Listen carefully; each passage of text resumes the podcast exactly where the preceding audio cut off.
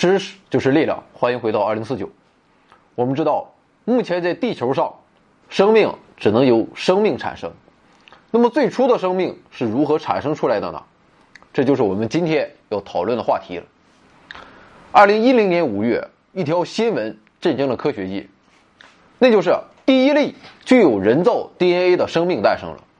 取得这项成果的是多年从事人类 DNA 测序工作的科学家克雷格·文特尔教授。DNA 啊，我们都不陌生。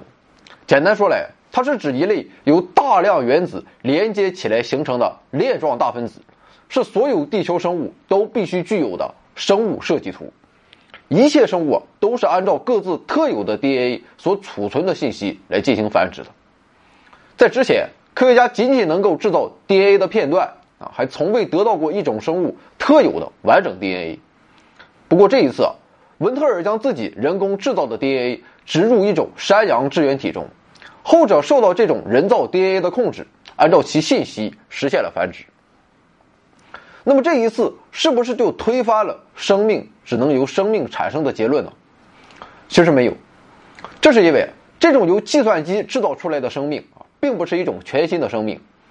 这种人造 DNA 是使用计算机仿照一种叫做支原体的微生物的 DNA 的结构设计出来的，将它植入支原体中，繁殖得到的是一种同该支原体相似的生物。那么，我们是否有可能人工制造出与地球上任何一种生物都不相同的全新生物呢？这样一种生物又必须具备哪些特征呢？也许要实现这一不可思议的跨越，我们就要首先搞清楚地球生命的起源。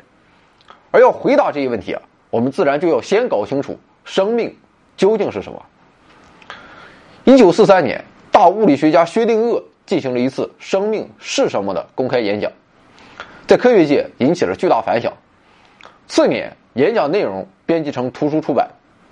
虽然薛定谔本质上是个物理学家，但他对于生命的独到见解却激发了众多科学家对这个问题的兴趣。据说，发现双螺旋结构的詹姆斯·沃森，就是在阅读了薛定谔的这本书后，转向了对 DNA 的研究。那么这本书啊，我也有啊，表示没怎么看懂啊，我只能概括个大概。简单说来，在演讲中，薛定谔认为，生物具有现在的物理学尚无法加以处理的运行机制。为此，他举出生物特有的两种运行机制，一是啊。生物能够根据基因信息留下自己的后代，那么具体的方式啊，就是自我复制与进化。薛定谔指出，这是由于细胞中包含有记录着生物特征的设计图，书写这张设计图使用的字母是许多做规则排列的小分子，这些字母的排列方式发生改变，就会出现突变。在薛定谔的想象中，基因是一种非周期性晶体。这种分子结构是现在的物理学还无法处理的一种物质。可以说，虽然薛定谔想象的 DNA 形式与真实的还有很大区别，但不可否认的是，薛定谔的这个预言正好就是后来所查明的 DNA 它所具有的特点。薛定谔的这次演讲也为分子生物学这一学科的建立打响了第一枪。生物具有的第二个运行机制是。生物能够吸收营养物质来维持自身的活动，具体的形式就是代谢。薛定谔特别注意到生物日常活动的动力来源问题。他指出，动物靠吃进植物获得能量，而植物靠光合作用获得能量。他把生物通过摄取物质获得能量来维持自身活动的这种机制叫做代谢。薛定谔认为，代谢是生物体才具有的一种独特的能力。而这种独特的能力就像是违反热力学定律，因为根据热力学第二定律，在通常情况下，物质都会随时间而衰变，直至毁坏。比如说，用沙子堆砌的城堡，它不是生物，随着时间的推移，最后必定会坍塌。也就是说，一切东西都会从有秩序的状态变为无秩序的状态。但是生物却不同，生物体依靠摄取能量进行代谢，能够保持秩序。不停的进行活动，薛定谔认为能够抵抗衰变而不停的活动，这就是生命的特征。在薛定谔这次演讲的十年后，一九五三年，科学家取得了从分子层次认识生物的两项重大研究成果。一九五三年四月，剑桥大学的克里克与沃森在《自然》杂志上发表了一篇仅有两页的论文。论文揭示，细胞核内的 DNA 是一种具有双螺旋结构的长分子。这种双螺旋就像一架螺旋形长梯，那么相当于两侧梯柱的两条长链形状的分子之间有无数个梯灯。梯灯部分由四种叫做碱基的小分子所构成，碱基便记录着生物的遗传信息。DNA 的这种双螺旋结构正好具有薛定谔所预言的那种非周期性晶体的特点。发现 DNA 的结构并进行解读，标志着从分子层次研究生物的分子生物学这一学科的诞生。就在克里克和沃森发表他们成果的次月，美国芝加哥大学的研究生斯坦利·米勒在《科学》杂志上发表了他的一项颠覆了当时生物学常识的成果。米勒通过实验证明。在早期地球的雷电环境中，可以产生出氨基酸。而在此之前，人们一直认为只有生物才能够制造出氨基酸。在没有生物的原始地球上，如何会出现氨基酸，曾经一直是个谜。但是在米勒的实验之后，许多科学家都开始相信，由简单的分子组合起来并诞生出生命，并非是一件不可能的事情。发现 DNA 意味着查明了支撑生命的那些分子的活动方式。紧接着，在1958年，克里克又发现了一切生物都遵从的一条共同原理：在生物体内起重要作用的物质是蛋白质。我们身体的各个部分啊，比如肌肉和脏器等，都是由蛋白质构成。那么，除了蛋白质构建我们的身体，还需要其他材料。但是啊，这些材料其实也需要各种各样的特殊的蛋白质。也就是需要在酶的帮助下才能参与到建筑工程中去。克里克发现，所有的蛋白质都是按照同一种方式制造出来的。在合成蛋白质时，必须先将作为设计图的 DNA 上的信息转移到另一种大分子 RNA 上。蛋白质就是按照复制在 RNA 上的设计图的要求被制造出来的。克里克。他把这种对于一切生物都相同的制造蛋白质的方式称为中心法则。像 DNA 一样，RNA 也是记录生物信息的大分子。所不同的是，RNA 只有一条长链状分子，上面也排列着四种碱基的无数个小分子。具体的情况，大家可以参考我们生命工厂的那一期节目。总的来说，就是啊，生物在体内制造什么物质，以及如何制造物质。全都取决于按照这种中心法则所制造出来的蛋白质，而生物在体内制造物质和进行活动所必需的能量，则是通过从外部摄取营养物质将它们加以分解获得的。那么，以上所说的生物获得进行活动所必需的能量，以及在体内制造物质这两个过程合起来，就被统称为代谢。薛定谔举出的生物必须具有的两个运行机制之一的代谢啊，就是这样实现的。那么，在对生物体有了比较深入的了解后，科学家们便开始试图解答这一问题，那就是究竟具备了哪些特性，就可以说是形成了生命。对此，2009年诺贝尔生理学或医学奖的获得者、美国遗传学家杰克·绍斯塔克给出了一个被大多数人所接受的定义。他认为，能够从外部摄取营养物质，并把它们转化为能量，而且能够繁殖后代，这就是最简单的生命。那么，生命又必须具备哪些构建呢？绍斯塔克教授认为，最简单的生命必须具备三个要素。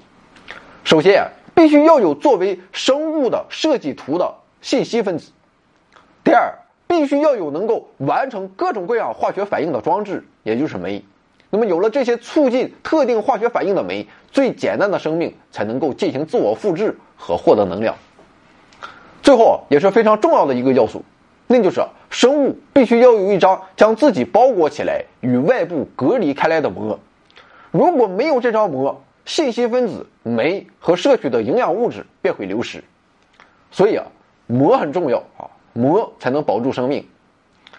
其实啊，仔细看来，绍斯塔克关于生命的定义，就是将薛定谔所说的代谢和自我复制，用分子生物学的语言表述了出来。那么好，在了解了生命是什么之后。我们就要回到今天的主题了。今天的地球上栖息着各种各样不同的生物，它们全都具有 DNA，它们体内的蛋白质也全都是由氨基酸等相同的化学分子构成的。那么这就意味着地球上已经发现的几百万种生物，应该全都是从一种共同的祖先分化而来的。这个共同的祖先应该就是来自地球上最早的生命。那么这种最早的生命是如何诞生出来的呢？苏联生物化学家奥巴林在他于1922年出版的著作《生命的起源》中，曾经提出过一种假说。他认为，地球大气和海洋中的那些简单分子互相碰撞，发生化学反应，产生出少量复杂的分子。这些复杂的分子后来聚集起来，便形成了最初的生命。奥巴林认为，在早期地球上，简单的分子通过化学反应而产生出生命的这种假说，就被称为化学进化说。当然了，关于生命起源还有很多假说，比如说宇宙胚种论，亦或者是外星人的设计等等。但是对于宇宙胚种论来说，我们现在在地球上很难对其进行验证，而外星人的设计啊，那就更要另请高明。所以啊，目前针对生命起源，科学家所能做的就是研究在早期地球残酷的环境中，通过化学反应，生命究竟有没有可能诞生。就算研究结果是否定的啊，至少也可以排除一个选项。更为重要的是，通过对化学进化说的研究，会推动人造生命的研究。所以，接下来我们就来看看，在原始地球的环境中，究竟有没有可能诞生出最早的生命。前面我们说了，最初的生命必须具备记录信息的设计图、完成化学反应的装置，以及将自身与外部隔离开来的膜。于是啊，这就产生了一个问题：在现在的生命中，起着设计图作用的是 DNA。而起着化学反应装置作用的，则是蛋白质。在复制 DNA 时，必须要有蛋白质；而在制造蛋白质时，又不能没有 DNA。具体来说，在制造蛋白质时，需要先读取作为设计图的 DNA 上的信息，只有根据这种信息，才能够搬运来合适的氨基酸，将它们组装成蛋白质。如果没有 DNA 这种设计图，就不可能将氨基酸正确的连接起来，而形成复杂的蛋白质分子。另一方面，在复制 DNA 上的信息时，必须先由蛋白质把 DNA 的由两条链的双螺旋拆解开来，得到单链。此后啊，再由另外的蛋白质利用 DNA 的构建来组装出双螺旋。DNA 自身不过是设计图，复制 DNA 的工作必须要由蛋白质来完成。那么，在由分子组合成最初的生命的时候，先出现的是 DNA 还是蛋白质呢？为了解决这个问题啊，科学家提出了各种假说。第一种假说认为，最初的生命具有的可能不是 DNA，而是 RNA。现在的生命靠的是作为设计图的 DNA 和作为制造装置的蛋白质两者互相支持来维持生命活动。但是啊，如果有一种既是设计图又是制造装置的某种物质的话，那么它就有可能单独完成复制。所以啊，科学家把目光投向了存在于 DNA 和蛋白质之间的物质，这就是 RNA。RNA 和 DNA 一样，也是由大量的碱基排列而成的长链分子，也是一种能够起到设计图作用的物质。不过，现代生物具有的 RNA 大多比 DNA 短，而且只有一条链。RNA 与 DNA 最大的不同就是有一部分 RNA 能够像蛋白质那样起到完成化学反应的装置的作用。1982年，美国分子生物学家托马斯·切赫和加拿大分子生物学家西德尼·奥尔特曼。发现了这种能够起到装置作用的 RNA，这就是核酶。那么基于这一发现，美国分子生物学家沃尔特·吉尔伯特认为，在原始地球上有可能存在着能够复制 RNA 的核酶。于是啊，在1968年，吉尔伯特提出了 RNA 世界假说的理论。这种 RNA 世界假说的要点是，先是出现 RNA，也就是出现了核酶，然后才有的蛋白质和膜，从而诞生出最初的生命。后来。核酶将装置功能移交给蛋白质，将设计图功能移交给 DNA，而 RNA 只限于担负一部分生命活动。现在，这种 RNA 世界假说已经成为说明生命起源的最有说服力的一种理论。不过，RNA 世界假说仍然需要回答一个问题，那就是像 RNA 这样复杂的分子最初又是如何出现的呢？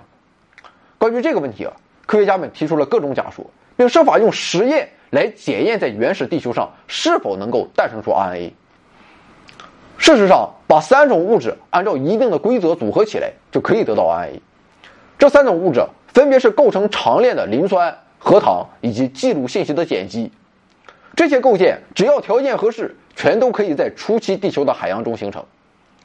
假定在初期地球的海洋中已经有了这些组成 RNA 的构件，那么这些构建分子只需要按照一定的规则组合起来，就可以形成 RNA。但问题是，在初期地球的海洋中，这些分子十分分散，它们偶然聚集起来发生化学反应是一件很不容易的事情。更何况 RNA 不耐热，所以啊，在容易发生化学反应的热环境中，在连接成长链之前就会解体。那么，为了搞清楚这个问题，以绍斯塔克为代表，许多研究者都在用实验来模拟初期地球上可能有的各种环境，希望找出适合于形成 RNA 长链的那种环境。实验结果表明，只有在落潮后比较温暖的滩涂，亦或者是在粘土层之间等少数地方，RNA 才不会解体。不过，仍有许多科学家认为，与生物体内和在严格控制的实验室里不同。海洋中混杂有许多不相干的物质，很难想象在那样一种环境中，真的能够诞生出由确定的化学分子按照一定规则排列形成的 RNA。关于这一点，还有待继续研究。关于生命起源的第二种假说认为，最初的生命有可能开始自蛋白质，这就是蛋白质世界假说。按照这种假说，先是海洋中的氨基酸互相碰撞并连接起来，形成了具有各种不同功能的蛋白质，在那以后。再制造出 RNA，由此才出现了最初的生命。我们知道，现在所有的蛋白质都是由二十种氨基酸分子所组成，连接氨基酸的方式不同，于是就有各种各样具有不同特性的蛋白质。氨基酸它比构成 RNA 的核苷酸要稳定的多，比较耐热，所以啊，在初期地球的各种各样的环境中都比较容易形成。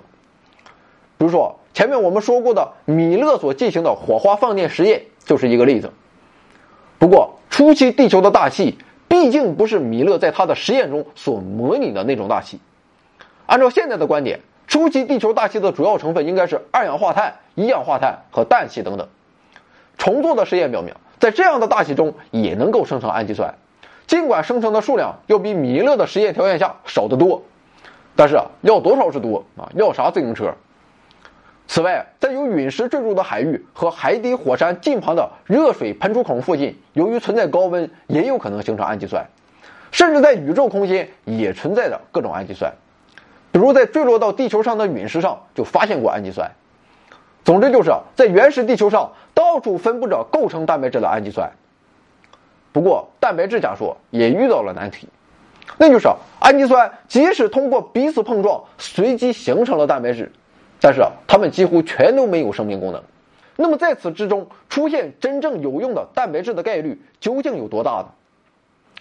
二零零一年，美国分子生物学家安东尼·基夫和绍斯塔克等人试着将一百个氨基酸做随机排列，结果排列出约一万亿种不同的蛋白质，而且这还只是再现了蛋白质世界的一部分可能性。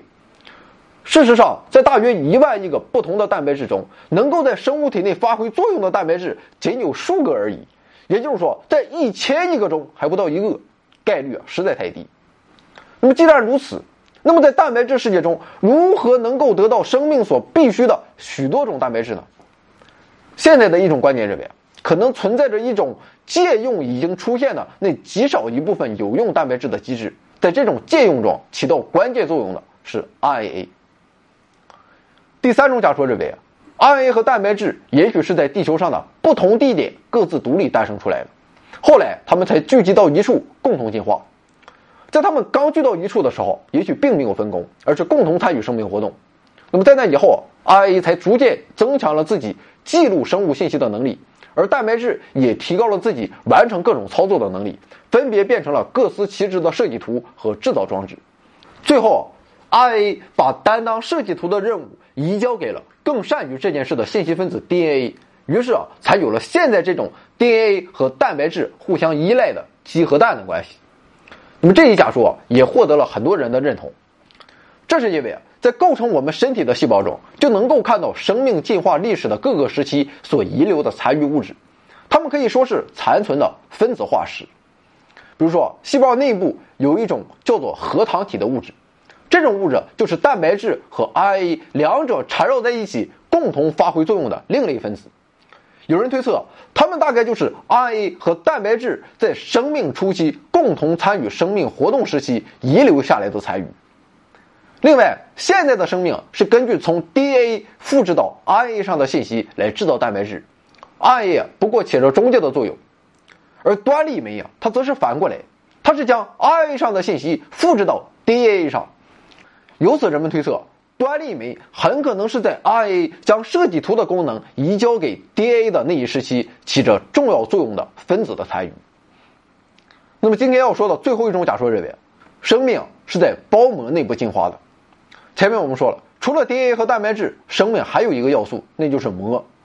现在的细胞膜是根据 DNA 上的信息制造出来的。不过，有一种理论认为，在原始地球上也能够形成简单的膜，而且形成那种膜的机制与形成肥皂泡的原理相同。构建生物的细胞膜的物质是一种叫做磷脂的分子，磷脂由两部分连接而成，一部分亲近水，另一部分疏远水。该假设认为。漂浮在水中自由移动的磷脂分子汇集到一处时，它们的疏水基团会彼此拉起手来。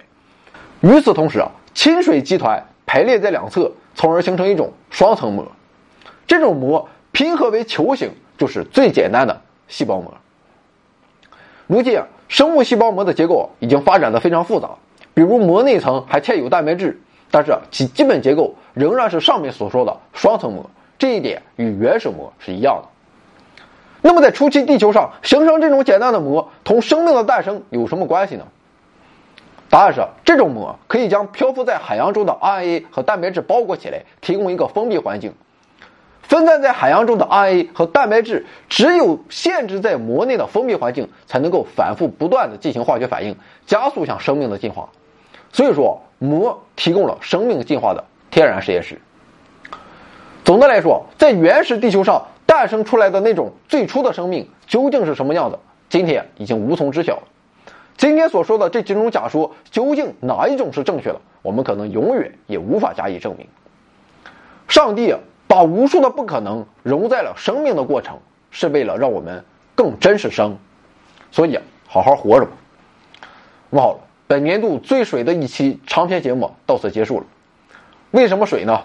熟悉我们的朋友应该知道，因为大招就在一周后，下周五的节目将是你把妹必备啊！因为我相信小姐姐、小妹妹们一定会喜欢这个话题。那么什么话题呢？下周五再说吧。